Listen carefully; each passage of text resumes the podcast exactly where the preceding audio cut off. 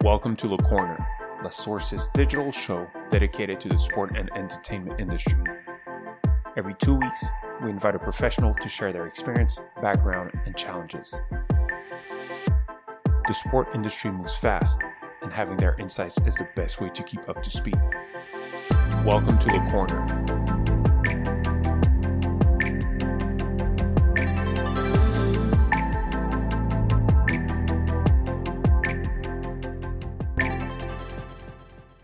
Hello, everyone. Glad to have you here again uh, for our seventh episode of Le Corner International. Today, a very special day for me. Uh, very happy to welcome me Miheer Walavalkar, uh, CEO of LiveLike, uh, colleague of mine over the last 10 years and friend now.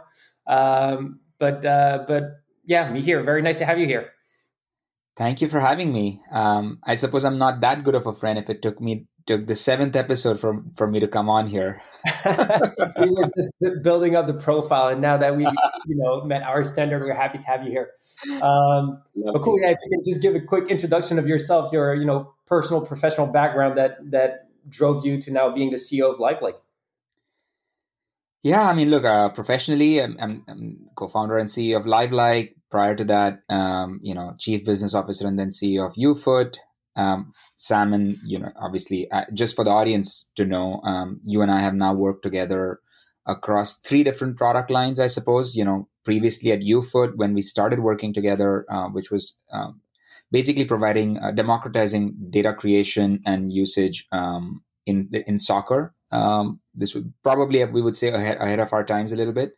we would um, probably say football for Oh, sorry. Yes, football. That's right. We are we are talking to an international audience, so I can revert back to my natural ways. Uh, I have I have uh, had to adapt since I've been in the US for the past five years now. Uh, but I would call it football as well. Um, growing up in India, so yeah, uh, you know, soccer, football um, for UFoot, uh, and then LiveLike VR, the VR arm of what LiveLike was doing, and now obviously the audience engagement suite. So um, you know, spent quite a bit of time in the world of sports business now. But prior to that, I I, I studied engineering. I grew up uh, in India. You know, uh, did investment banking in the middle. So I've had a uh, sort of a circuitous path to get to where we are today. Um, but have definitely been entrepreneurial for the past decade or so. Yeah, nice. And we'll get back to the LiveLike piece a little bit later on in the, in the conversation. But um, what got you to sports? Was it always a, a target? Because yeah, coming from investment banking, you weren't really meant to be in the sports area, or was it some uh, something that was always part of your of your objectives? You know, I don't think I ever really charted out my uh, professional journey uh, necessarily. I think I've always, I've always, you know, ever since I remember it, uh, taken it as like, what's the next step rather than plotting five steps ahead that's from a personal professional standpoint. I, I, would say in a company strategy standpoint we have to always think a little bit farther ahead. But from a professional journey you know i when i was studying engineering the next step was always okay i want to go to the us to study engineering. When i was studying my master when i was doing my masters in the us um, the next step was always okay i need to get an engineering job. But frankly i think that you know my second second year at georgia tech was when I really started thinking about what I want to do. And I mean, I, I, guess I was 22, 22 years old at that point. Um, and I realized that engineering was not necessarily my cup of tea per se. It was, you know, I love the architecture of it. I love the, the technology concepts of it. I love the real world applications for it. But I was not a developer at heart. And I, I always thought I was good enough. I was never going to be amazing at it. And, um, you know, for me, that's when I decided to make a move into investment banking. You know, I had already taken a liking to economics and finance, uh, took a few courses when I was at Georgia Tech. And the mortgage crisis, the subprime mortgage crisis of 2007 was happening right at that time. So, you know, everything was in the news all the time Main Street versus Wall Street. And that really, really captured my interest. And um, that that journey, I mean, I probably think I spent about nine months trying to find a job in investment banking. It was probably the toughest time to get into banking because all the banks were starting to do layoffs. Uh, I probably was one of the last few, last wave of students that were that even got a job, and even then, half of my analyst class was let go within the first three months. So, I would think of myself as a survivor in that sense. Um, but sports has always been a passion. I, I grew up playing sports, competing myself. I uh, watch sports all the time. Um, And you know, I did take a particular interest into the business of sports. So even in back in 2006 and seven, I would I would spend time on on trading on on on, NBA and NFL trades. I would um, uh, you know try to learn more about the you know trade negotiations, collective bargaining agreements um, of the NBA. So I, there was always an interest, but I don't think I ever really thought about wanting to work in sports per se. The only opportunity that I got when I was in banking was there was a uh, real estate developer that was trying to get financing for a to build out a Formula One racetrack in New York, New Jersey. And that probably was the one project that I was the most excited about. And even my colleagues all around me knew how much of a sports fan I was, and especially Formula One. Schumacher was retiring, not retiring, all of while I was in banking, and so they put me, uh, they staffed me on that project. So that was probably my first um, foray into the business of sports. You know, yeah, project financing, etc. But yeah, I mean, after that, I, I think uh, I got into, I specifically got into sports because one of my, uh, you know, banking friends and um, and and and you know, we've stayed friends since then. Charles Lorenzo um, had invested in UFoot. Uh, he was the co-founder and an early investor, largest investor in the company called UFoot. Um, and so when I was leaving banking and I was uh, I was visiting him in London in 2012 during the Olympics, he started basically talking to me about UFoot and suggested why don't why don't I think about um, coming on and helping with the global expansion. So that's really how I got into yeah. sports. That's interesting. So actually joining an entrepreneurial journey wasn't really a target of yours. Like that's not something you had scheduled. It's more something that came up and then really embraced that entrepreneurial journey. Yeah. So before UFoot, uh, I mean, between my time in banking and UFoot, I had actually co-founded um, an edu- education technology company in India um, called Zaya. And that probably was my first foray into entrepreneurship. But even that was not planned. I was leaving banking. My my ex roommate and friend Neil was the one who started Zaya. He was he was on a nomadic journey around South Korea, Mongolia. You know, just trying to work with uh, charities and uh, orphanages, getting them internet set up. Uh, you know, getting them with wireless connectivity, with in, in creating computer labs in all of these orphanages that journey sort of inspired me. I, I, I decided, I told Neil that, look, let me help out as, as much as I can. I'm going to move back to India. Why don't I start Zaya? At that, at that time, it was called Teacher Class in India. And that really was the first time I ever thought about doing something on my own. Um, it was meant to be a stopgap. It was not meant to be a long term thing, you know. Uh, and then when we started doing it and we just picked up traction, I mean, the technology was cool. We started getting a lot of um, uh, you know investors looking at it a, lot of uh, conferences that we presented at we saw a lot of traction. So that just became like from that point on um, and candidly i was waiting to get into business school at that time and i just ended up being waitlisted at pretty much every school that i applied to. So for like 18 months i was just on a b school waitlist which probably is the best thing that happened to me um, in, in hindsight. And that's when so from zaya to you zaya to uh, ufoot I think that at that time was definitely I, I was squarely in the entrepreneurial journey at that point. Yeah, th- that's a funny thing because I never I never saw your arrival in the sports industry and entrepreneurial world in the same way that I saw mine, but mine was kind of like I didn't do the right studies to arrive at the right in the right positions in the big organizations. So the entrepreneurial journey was kind of the only one that was out there, which was more based on result and you know the hustle and what you're able to bring versus arriving in a good spot. And actually, when I look at it, it fits much better my personality and obviously yours too, in, in the sense that like that creative aspect versus being one tiny piece of a bigger organization is actually the most exciting part of our journey. If uh, if you can relate to that. I mean, look, I have I have mentioned this to all the people that I talk to. You know, the reason why your and my partnership uh, is not has been successfully working for the past eight years or so now, um, and this is you know how many times a year do we meet? Probably like we can, we can count on one hand how many times we meet per year. Probably like five to six times at best. Yeah. Um, in the last eight years now, and and still i think we probably have the strongest uh, relationship out of most people that i've worked with in the last 15 years. And that's probably because we both are on autopilot. We both are self-sufficient. Uh, you know we don't necessarily need guidance per se. And yet i think we can support each other whenever we are discussing you know commercial negotiations or tag teaming on cert- on going after certain deals and contracts. And i think that part i recognize in myself a long time ago. Being part of an investment banking um, even within investment banking the projects where there were you know I, I guess i started as an analyst and then as a then became an associate but there were so many layers. So if there were ever, there was ever a project where it was I'm the analyst, there was an associate above me, then there was a vice president, then a director and a managing director. If there were so many lines of hierarchy in there or levels of hierarchy, I was not. It, it, the project was not as fun. Yeah, because the buck didn't stop with me. Someone above me was always there to fix something or to create more work. And the projects where I worked directly with a director or a managing director where I had the responsibility to come up with the idea, to sort of to source the idea, to execute the idea, to fix fix issues, was probably the part where I enjoyed the most, even if the pressure was higher and the stress was higher. And that already was proof enough that I should not be part of a large organization. A small cog in a in a wheel or like small part of a big organization is not my cup of tea. I definitely wanted to have a place where I was making the decisions. I, I had responsibility. I had to own up to my mistakes. There was no one that I could really blame if things didn't go right or wrong. Yeah. And then uh, obviously on, on, on the positive side, you know, reap the reap the rewards of, of the success as well. So yeah, hundred percent. Yeah, it, you're willing to take ownership for successes, but also defeats, and that's an interesting part in the in an entrepreneurial journey.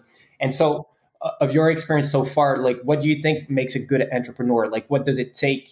Uh, to be one of those successful startups out there versus you know failing which is once again not something that's dramatic it's part of the I mean, we've failed multiple times already yeah. at this point. Yeah. I think I think having an appetite for failure um, is one.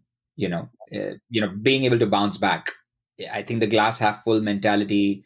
I mean, you can you there are many adjectives or many many terms that sort of you know tenacious, persistent, uh, you know hustler is something that is used a lot um, but i would say probably the things that i have focused on the most are a being passionate about the job like i i, I mean if you're not passionate about it it's over um, uh, two um, that's one thing having, that's important right like because yeah. that's one thing we that, that i always discuss with the people that have more traditional ways of living you know a nine to six or whatever the time frame is that you yeah. spend at work and then beyond it we're all, we've always been fine working 10, 12 hours because it doesn't actually feel like work. It's kind of like on your time off, you're like, how can I keep the wheel moving? Because at the end of the day, you know, at the end of the day, you're working on those big events that you're watching on television, right? And that you've always been a fan. It's kind of like, just let me work on it because I want to be part of it, but it doesn't feel like extensive work. Yeah, I mean, I'm living a dream. Like I, out of all my friends, I don't care how much success any of my friends have. I am not jealous of their jobs only because I feel like I am living mine and probably every majority of males fans dreams here like yeah. in the past 5 years we have worked on and attended literally every major event that I could ever want to attend the World Cup finals, Champions League finals, NBA, NFL, Super Bowl. I've been to 3 Super Bowls in the last 5 years now. I mean, work with team owners uh, you know the the godfather of the nba commissioner and uh, david stern was our investor and mentor. I mean i don't i don't know what more someone would want to be passionate about this job. And even in terms of the people that we hire going forward you know we've always made the comment that you know the first thing we need is someone who's really passionate about it. Whether you're passionate about the technology that's serving the sports industry or the sports industry itself that doesn't matter the fact that you being at LiveLike makes you feel that pride. I mean I, I i i go crazy. I mean people might think that's weird but i go crazy during the holiday break where i'm like god like everyone's everyone's tuned off. Like you know so i give us an example of crazy stuff that happened in your life to show how over involved you have to be in the entrepreneurship side of things. I mean I don't know if there's one or two specific things, but I would say like you know. No, no, you know what? I know one. Your oh, why, did, why, did, why did you jog my memory and then probably I'll, I'll talk about it. Your wedding. Huh? When you received that notification at the at the before walking down the aisle. Oh, oh my god. I, I I mean there was a running joke between all of our investors. I mean these are these are guys from like Deepen from Courtside, Jay who was at that time at Evolution Media, and then Cole Van Nice and these guys at Elysium, or even David Stern. They, there was a joke amongst them that you know, uh, you know which airport did Miheer call you from today? Like you know I was constantly on the road for the first three years of life. Like I was on a diff in a different country every week, and um, I would always be taking a car calls from the airport or from the taxi or in an elevator.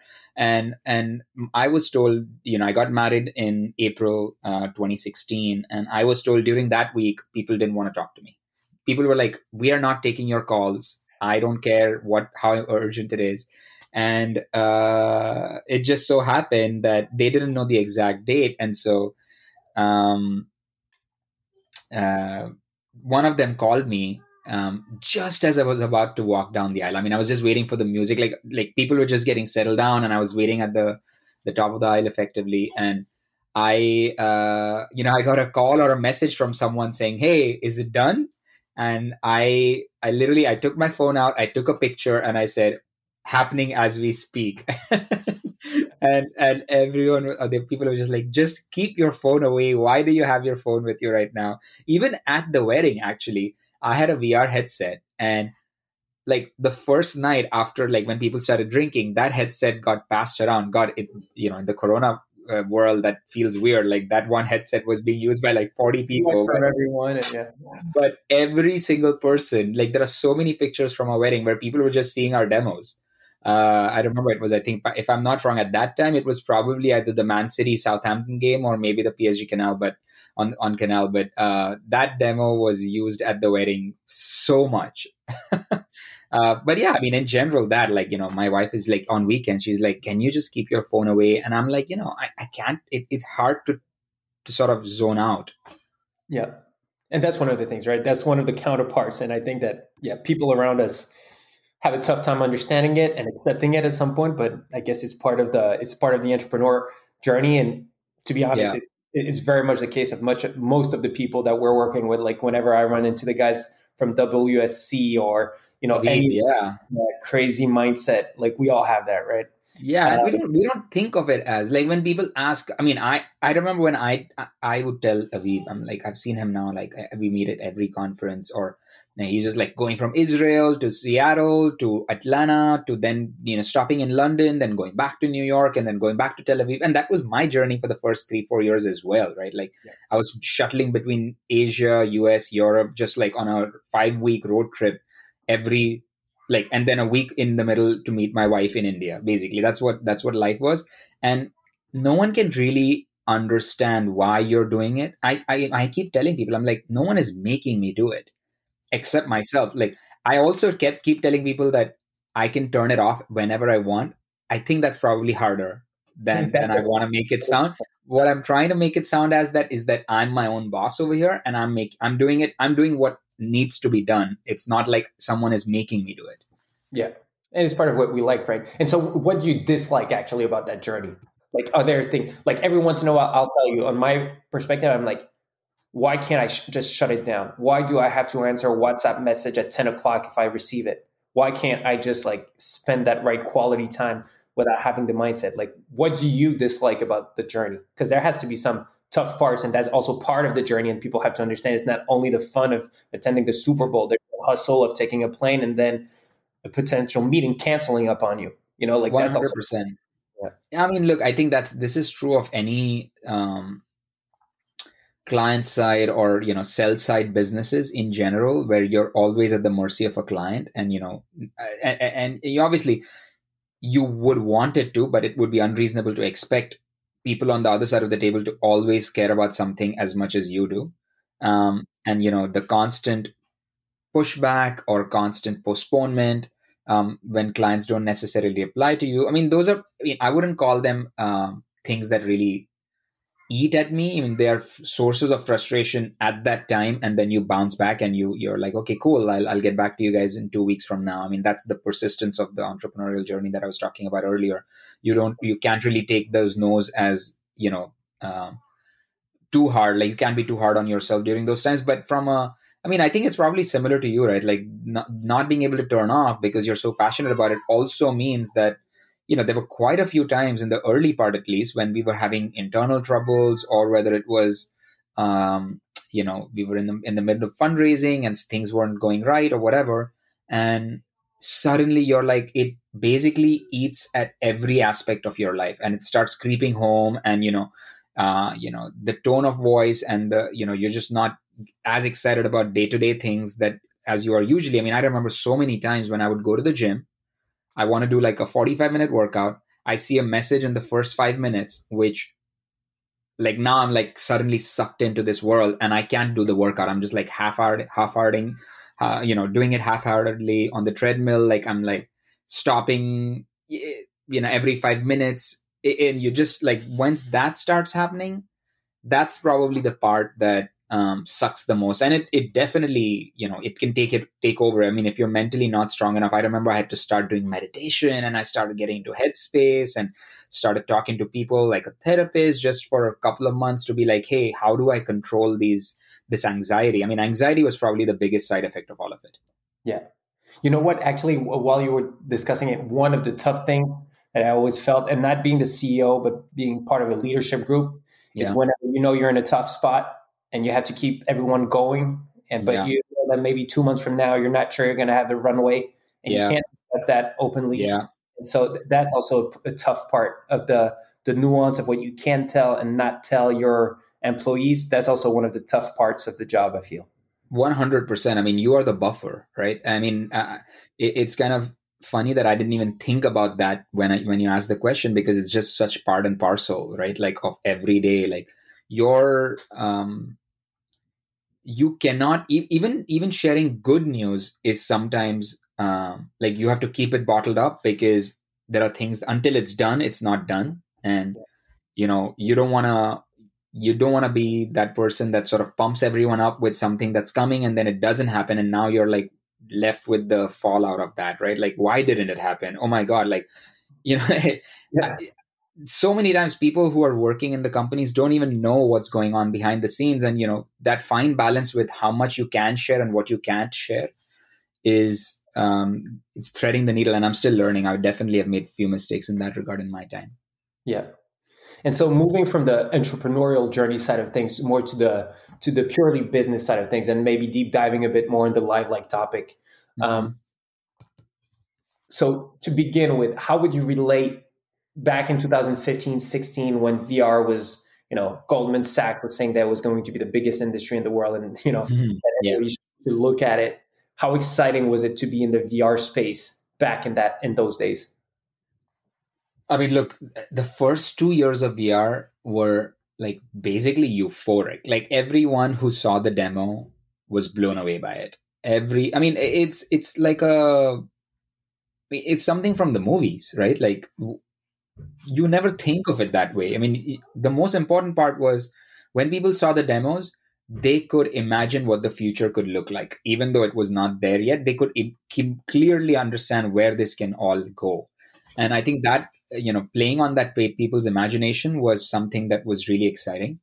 Um, I don't know if I ever really bought into the hype of VR the way, you know, seeing those Goldman Sachs reports and stuff, like, you know, I think you and I probably out of most people that were involved in the business were more circumspect and rational about where this was going. And you know yeah we actually trusted people that we believed to be more intelligent than us but we realized that we were the ones on the field and really seeing what was completely. happening in some way. Yeah i mean th- that was like those estimates were always like ideal world right? Like but you know the moment you take the ideal world and you overlay it on top of real world you know especially in our space right? Like in our space in the world of sports and entertainment it wasn't how cool it was going to be. It was are the people that are eh, that are in charge of making it a success going to take it as seriously? And you know are they going to have the budgets to do the production? Are they going to care enough to even bother with it? Are they going to staff the right people on their side to make it a success um, or are we always going to be fighting each battle on our own? Like those things the moment we started seeing it in the first 12 months we knew how big this was going to be and i think we tempered our expectations accordingly. So you know when you were when we were seeing like NextVR raise 100 million dollars or Jaunt raise 50 million dollars i never thought that we could do the same thing like you know or that we should be raising like dozens and dozens of millions of dollars because there was no like I don't think we ever really knew where it was going to go uh, in that regard. And we always knew that in the world of live sports, at least, the TV experience was always going to be the king. And so we had to figure out a way that where this made how could VR complement that rather than replace it? I remember talking about this, like, you know, VR is going to kill cable. And I remember that was part of an interview or a PR release that was going out from our side. And I was just like, we are not saying that. Like, A, I don't believe it but yeah. b you're antagonizing the very people that you want to partner with because that's their bread and butter. Yeah. And it's it's a yeah. It's something that was hard too because obviously vr wasn't necessarily for our generation as much as it was to please and satisfy the the ears of organizations that wanted to touch you know gen z's and millennials. Yeah. Um, and so that's one of the things. And so that's kind of when the pivot started, right? When we started saying, okay, that's a reality. Product is great. People love it. Wow effect every time. And um, to be honest, like when we see the SFR application out or the Sky World application out, like the wow effect it's is phenomenal. still there. It's phenomenal. Yeah. But it was also about how do we create a product that we believe in, that we would actually use. And that's when the pivot started because we wanted to genuinely believe that the new product that we were launching was the one we were going to interact with. Yeah, I mean, I think. I mean, look, I think if I'm not wrong, we introduced the magic window, which was, you know, we it was our head non-headset version of the application, you know, so people could have the inner. We always went out with three pillars, right? There was the immersive, the interactive, and the social. And the immersive could be turned on and off. in interactive and social has stayed, and till date, even the new product that we are working on. So, um, I think we introduced the Magic Window experience for Fox Sports, and that was back in 2016 or 2017. It was very, very early on. We knew that we could not be restricted to the headset market. And so we had to find a way to. Uh, also, actually, that's good to know. So for people, for us on the business side, it was kind of a fight back then with the product side of things. We're like completely exploring the ultimate, you know, potential of VR, but at the same time, it was just a business reality that you know for the yeah. price it had to be sold at it just can be available for a thousand users. Completely. I mean i think that's the part which people don't understand. Like you know it's never it, startups succeed and fail not because of you know because if the idea was not good. I think it's all down to execution and strategy and you know what's your go to market strategy? What's your product development strategy? You know you can't have people sitting in silicon valley or in new york or, or whatever trying to sell to clients in india without ever knowing what the ground realities are of yeah. of of how that product is actually going to get used. I mean, eh, we when we worked with Star Sports Hotstar in India for the IPL, they didn't even want the Magic Window experience, which was a non-headset version. They just wanted a web player because they had 25 million users and and maybe 5000 of them had headsets and they didn't want people to download a new app. I mean, I don't blame them. I I I mean, can I say that hey man, like you're not, you're missing the point. Yes, but do i am i missing the point if i don't understand why they are asking for it? Also true right? Like they don't want to launch a standalone application that people have to download and it cannibalizes their digital audience. They want and and, and if they don't push for it that's going to be a failure in any case. So can you know there are so many things that we have learned in the last 5 years but i think those are all the things that have led us to where today the product today is. I mean when we first launched our when we first first demoed our current product in the for in, in the board meeting. I remember the investors around the table were just like oh my god this is amazing. I mean they could see themselves use it right? Like they could this was the first time our investors could see themselves using the product. And, and they were like why haven't we been doing this all along? And i was like i think that's the most important part. I don't think we could have done this product in the beginning. I mean it's all the learnings of the last four years or three years that have gone into this product which is what actually makes it special. That a startup without the ground experience that we have wouldn't have actually thought about building it this way um, and that's i think is probably our biggest usp now is that we understand the business landscape, we understand the product landscape better than anyone else. We understand what channel partnerships and go to market strategies to adopt. We understand how the product needs to be developed. I mean, that's, I, I feel like we have grown in confidence so much more over the last 12 months yeah. because we finally feel like we have unlocked something that is special. And now it's about how do you scale this? Yeah. Which I never thought was the case in VR. VR, every deal was that deal. It never was something where like, oh, this deal is going to lead to another 10 deals. Yeah.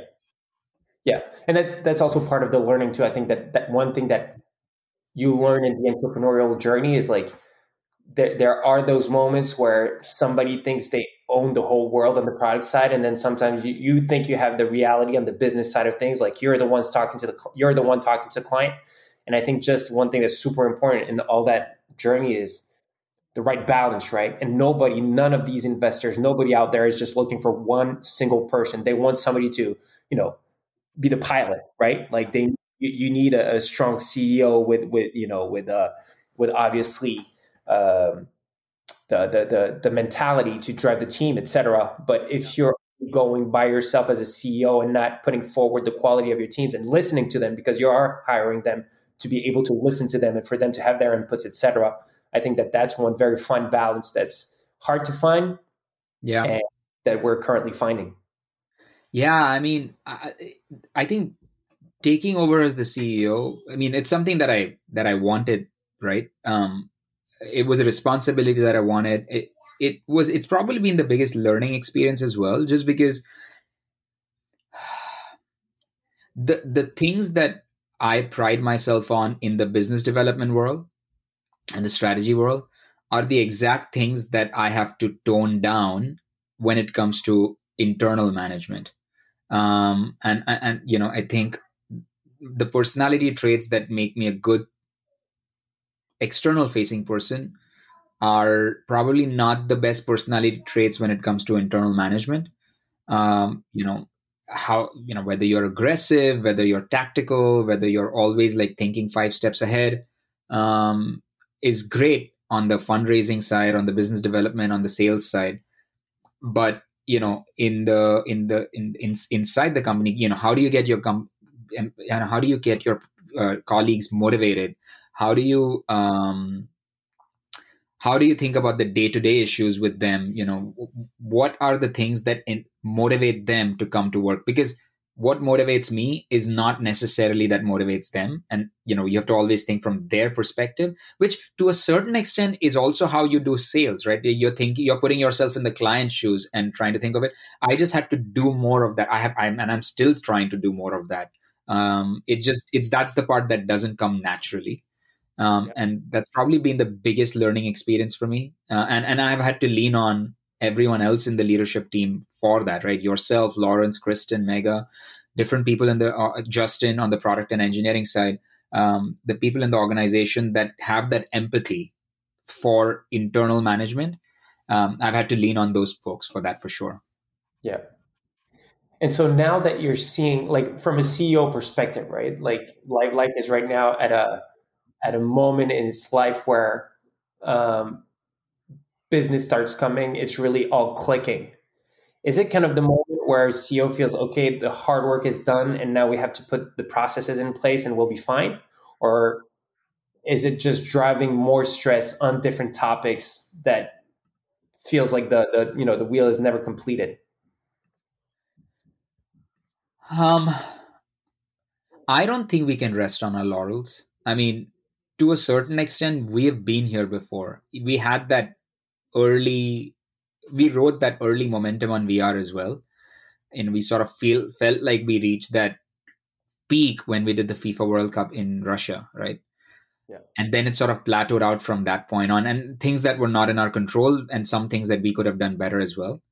Um, I think we are the way I see it is like we have put in a lot of blood, sweat, and tears into getting to the point that we are, and we cannot lose that lead that we have sort of established and that you know that momentum that we have going for ourselves we cannot lose that now i think the hard work shifts right like you don't have to you don't have to keep doing the same hustle i mean you know your and my conversations from a sales side i mean you and i were like a you know just lone wolves. We were just going out there trying to get the deal done, every whatever it took to get the deal done, right?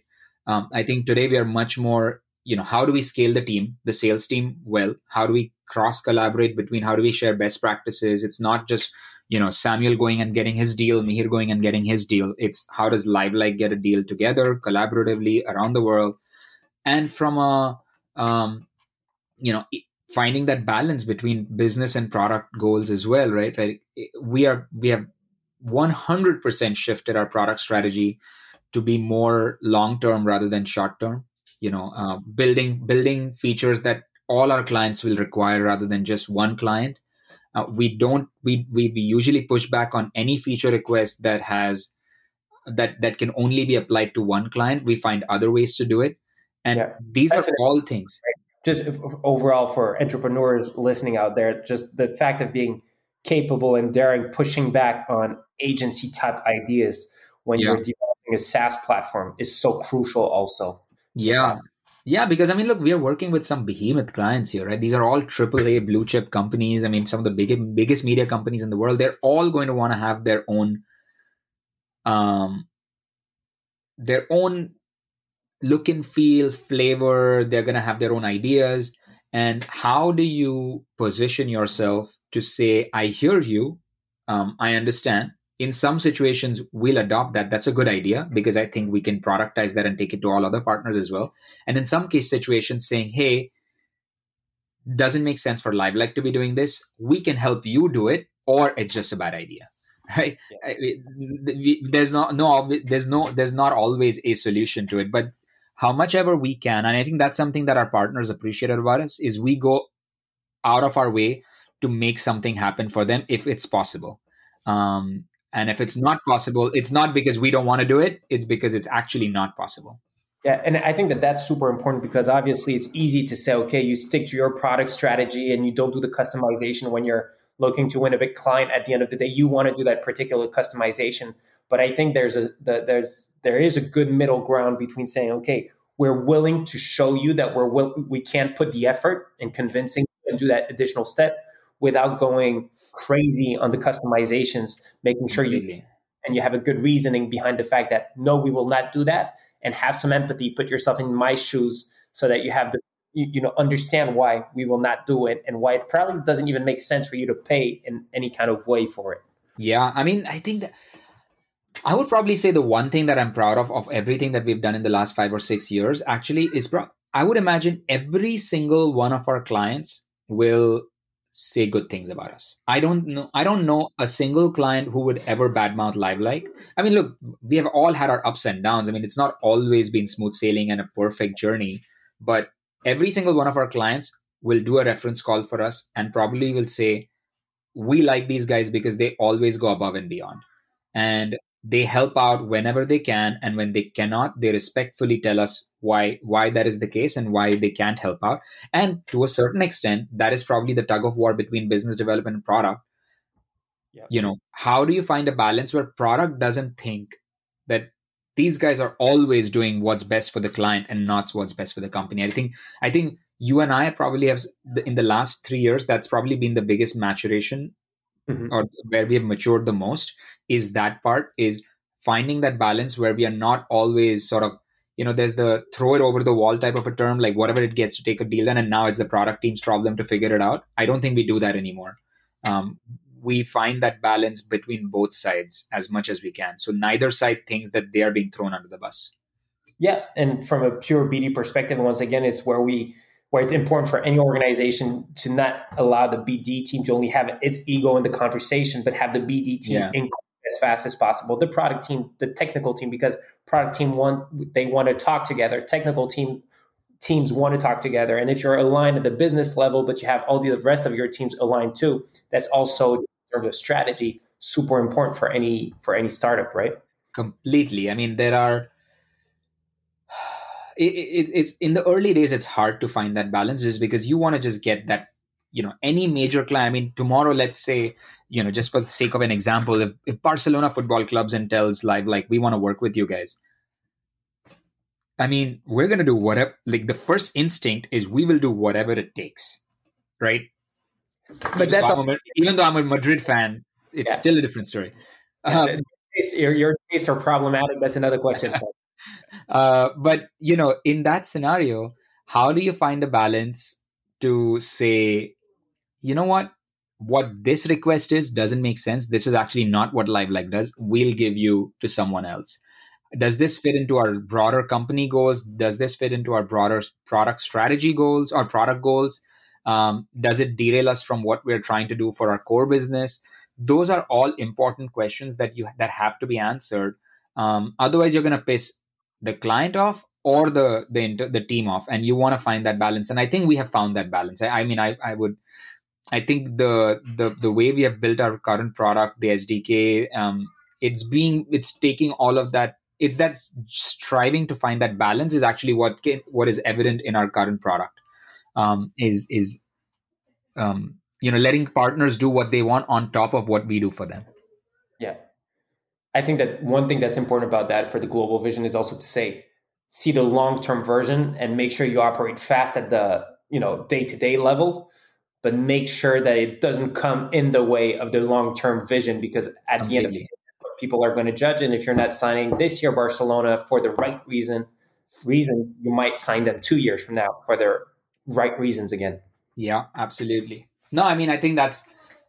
I, also, I mean, even our engineering team and our product team probably will attest to that fact. Like they probably appreciate that as much as anyone else is you know and, and the good thing is they are now part of the journey too right? Like we actually involve all of our you know product managers and engineers in these client calls so that they can you know voice their own opinion. Like you don't just take it from us. You're you know get into the conversation explain to the partners why we have built like certain things are not uh, bugs they're features like we have designed our product that way. You know the reason why you can only do ab and not do you know y and xy or whatever is because we have thought about that problem and we have decided this made the most sense. And here's why. The moment you explain something to people the conversation just goes completely differently rather than just saying oh we can't support this no one wants to hear that, that. we can't support this because it doesn't make sense that LiveLike does this. It you should be doing it for these reasons. And that makes the conversation go much smoother which probably is a trick that many people miss out. Uh, i'm still amazed whenever i'm in conversations where people just say no and they don't explain why. I'm like you can make yourself look better by saying right. why you're saying no. Yeah. Yep that's a tough one but that's also part of the market understanding. Um, and, and people tend to forget that people need explanations and that they need to be listened to and if yeah. you can tell them no and why uh, it's also that you understand their problem and th- that empathy is is very key completely yeah um, and so to to take a step back now from from purely the LiveLike topic, like more from a high level perspective, where do you see our industry going? What what are the major changes that you would see coming and that you would like to see come? From a LiveLike perspective, from a long term standpoint, no, out, just outside of the LiveLike perspective too, like what do you see be very key in terms like I'll, I'll, give you one for example. Yeah. What i think is essential is that now broadcasters have to consider themselves as more than just video players. They have yeah. to consider themselves as community where hopefully 10 years from now and it's already kind of the case right? Like yeah. i go to canal plus i subscribe to canal plus because i have the means to do it for one but yeah. also it's an organization that works well their products are well done there's a lot of content that's interesting so i've you know, if you ask me, what broadcaster would you feel close to? Yeah. I and I think that that sentiment has to be reinforced because you do feel close to a club. You do feel close to a lot of organizations in different way for XYZ. And I think that organizations have to capitalize on that sense of community that has yeah, been yeah. for the most on in, you know on the uh, tech giants platforms. And now yeah, the conversation is going to shift a little bit to find a more targeted community that fits your uh, mindset. Yeah i mean look i think the it's very interesting right? Like we can take a more broad picture uh, view to this. Like you know every tech company is trying to be a media company and every media company is trying to act more like a tech company. Uh, you know uh, AT&T bought Warner Media and tried to get is trying to get into the content business. Peloton is creating classes and, and and apple is getting into music and and and well not music necessarily but like video content and fitness classes and stuff and on the other hand you have you know disney acquired bamtech so they could be a tech company of their own as they go direct to consumer and and get that tech dna and i think you know we're obviously playing on the on the second side over here like which is we're trying to help those media companies become tech companies to a certain extent right and um it's not the DNA. Consumer technology, like there's so much that is um, that is happening in the world of gaming and esports and just platforms like Twitch and Clubhouse and you know Discord that is completely foreign to the media world. And what we're trying to do there is bridge that gap. Um, you know, what are the best practices that from the world of gaming that can be brought to the world of media? um, you know, to a certain extent, by focusing only on the content and not on the experience, there's a lot of money that's being left on the table. You know, if your business model is entirely predicated on mass advertising and and subscriptions in certain situations, you're missing out on all the other ways you can make money. You know, e-commerce, merchandising, virtual commerce, digital gifting, tip jars, um, you know, peer-to-peer challenges. You know, now obviously betting is the topic of the day, topic of the year in in the US. Um, you know, social wagering. How do you get more peer-to-peer interactions when it comes to the wagering space? There is so much that can be driven, so much revenue that can be driven by a transactional business model, which requires certain fundamental building blocks. And those are the building blocks that LiveLike provides. Those building blocks are interactivity, community, um, engagement, bookkeeping. You know, there are so many things that have to be done first before you can get to those new revenue models. And I think that's the part that LiveLike is focused on. And obviously, that's the part that you and I live and breathe every day. So that's where my mind goes first. Is I'd love to see these guys. And I'm not just selling my pitch. I mean, I truly 100% believe that it's been our it's been like social and interactive experiences has been our focus since we were doing vr it's just we, it, the, those those principles are have manifested themselves in a different way in our new product than when it did in VR. But yeah. I have no doubt in my mind that you know, commun- there is no uh, better fan base and audience than a passionate sports fan base. People already are there because they are fans of your content. Now you have to figure out how to keep them in your world and not lose them to the tech giants. Yeah. And it is when you're watching that live game and your favorite athlete on the pitch is scoring an incredible goal that you will buy his jersey for yourself or for your son. And that's such a huge opportunity for all those broadcasters that acquire the rights so ex- at a, such expensive rates to do, you know, more than just distribute that content and add extra cameras for the sake of innovation. Completely. I mean, you're the one spending billions for the rights. You're the one spending millions to produce the content and distribute the content. And then once people see that content they go somewhere else to talk about that content. Why? Why can't they talk about it on your own platform? Give them the opportunity to communicate about it on your own platform. I mean that losing the user to someone else when that other person has not done anything to actually enable the conversation or enable the content is leaving so much money on the table. It's madness. Yeah.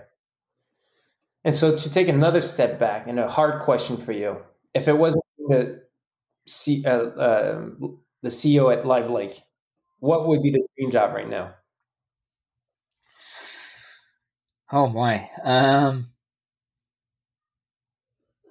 you know, it's funny. I uh, and people have people have gotten tired of me talking about about probably gotten tired of me talking about David Stern, but he just left such a big, you know, had such a big impact on on my professional growth, personal growth as well. Frankly, in the last five years or six years or so, um, you know, I always joked with him that, uh, you know, I'm going to be the future commissioner of the NBA.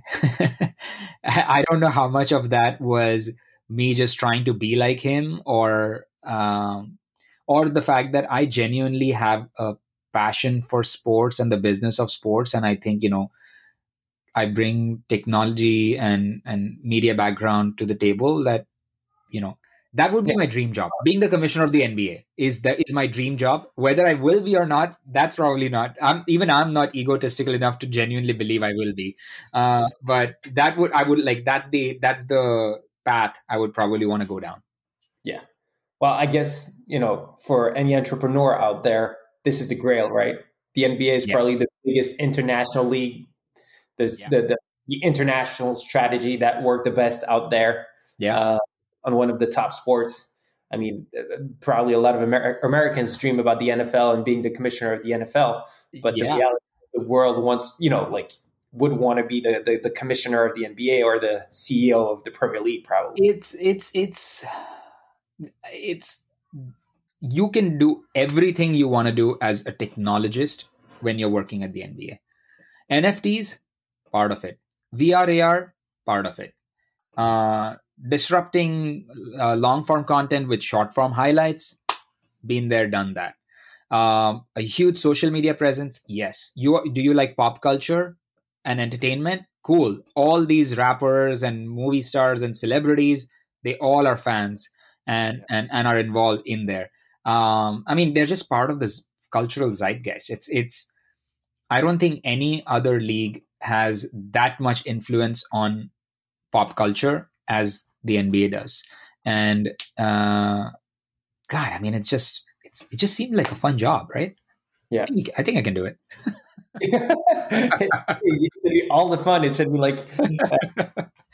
I mean, nothing is going to be more stressful and nerve wracking than trying to build a company from scratch and you know worry that you're going to be out of money every two months for the next like you know basically spending two years or three years of your life thinking you're going to be out of cash every two or three months uh, I, I, feel like i've like you know the battle scars are there like you can only you can only go higher from that point on well i guess the topics you have to handle as a commissioner of the nba are a bit more important and are like yeah politics in china like that's that must have his. Yeah. Oh my God, that's true. Actually, I, I, I that word I don't envy. I don't envy Adam Silver or you know any commissioner for that matter. I mean, when when the president of the United States is basically railing against you for your national anthem policy, and you know how do you how do you strike a balance or you know one of your biggest media partners and and you know or or countries that that is a huge growth base for you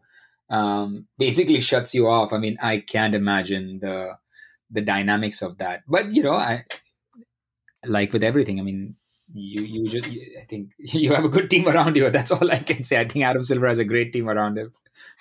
Um, cool. And, and to finish this off, um,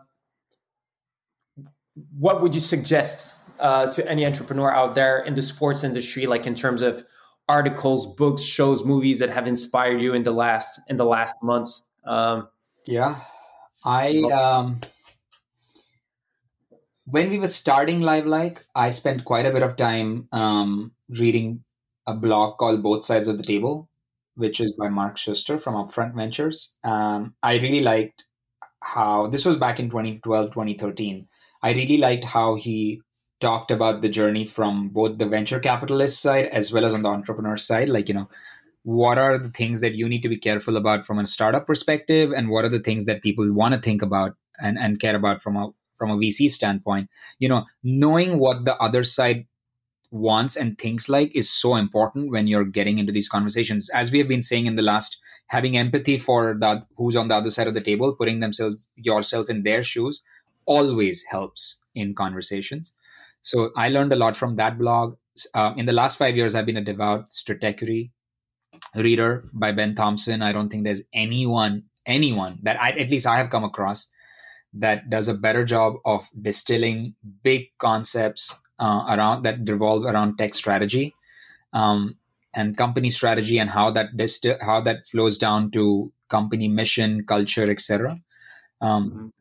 I, I have found myself in the last three years reading a lot more um, daily blogs rather than books. I've found myself reading less and less books. I mean, my wife has basically told me I'm not allowed to buy any more books until I finish the ones that I've actually bought already. I start and I stop. I just don't see myself having the mind space or the attention span to sit and read through an entire book. but I used to read a lot of. Um, I used to read a lot of history and religion type of books. I think that was the one area that I enjoyed reading the most. Um, history of Christianity. Word actually. Huh? Completely outside of the sports world, actually. Yeah, I don't read anything related to sports. Actually, I've never read autobiographies. I have never. I I, I did read Shoe Dog, which probably is tangential to the sports world just because of Nike's relevance to the world of sports, but that book was amazing. I God, that that's probably the last book that I read. That was maybe 18 months ago now, and I finished it in like less than a week just because I couldn't stop reading it. Um, that's Phil Knight's autobiography um, about his journey with Nike. But I guess from my standpoint, I was thinking about his entrepreneurial journey as well. I've literally had that book next to my bed for the last three months and haven't had a chance to open the first page. It is it must read. It's so good, and and actually, you know, it gives you, you know, eh, the, the, as an entrepreneur, I think that's an inspirational book. Uh, I never think of it as I know I never read books because I think they're inspirational or motivational books. I never read those kind of um, I, those topics have never really excited me. Um, but this one, I could see myself getting motivated by you know reading about his journey and and the hustle that he showed in the early 70s or whatever. But yeah, so I would say like Stratechery, both sides of the table, Shoe Dog, um, are must reads. And now, obviously, people are doing more and more podcasts. Yeah. But um, I don't have like one specific podcast that I listen to all the time. It's just whatever fancies, whatever whatever mood I'm in when I'm going for a run. I'll add one to, to, to those books is what they don't teach you at Harvard Business School uh, is one I would recommend in terms of not over intellectualizing stuff, but analyzing the rational. That's the name of the book. Relationship, yeah. What they don't teach you at Harvard Business School? Yeah, by Mac, McCormack. Cool. I'll um. Who's by who? McCormack. McCormack. Okay. Yeah, I'll um. I'll read that one then, or maybe I'll just skim through it and you can tell me. That's right. Cool. And just last last little thing that we're gonna do. Quick questions. You have to give us fast answers. Oh, um, okay. Ready for it? So yeah. NBA or NFL? NBA. Michael Jordan or LeBron James? Oh, come on. This this is this shouldn't be a question. It's MJ all day long. Premier League or La Liga? More and more Premier League these days. It used to be La Liga a lot more when I was growing up. All or Nothing or The Last Dance? Last Dance. Cool. Last Dance. Cool. All right, that's it. Thanks a lot, Miheer. Uh, it was great. It. Yeah. Thank you. Thanks for having me. This was fun. Yeah. Thanks. Uh, thanks for listening to us, guys. Uh, hope you enjoyed it as much as we enjoy it as every single time. Lots of good t- so takeaways from it. Um, and uh, look forward to having you on our next episode. Talk to you soon. Thank you. Le corner.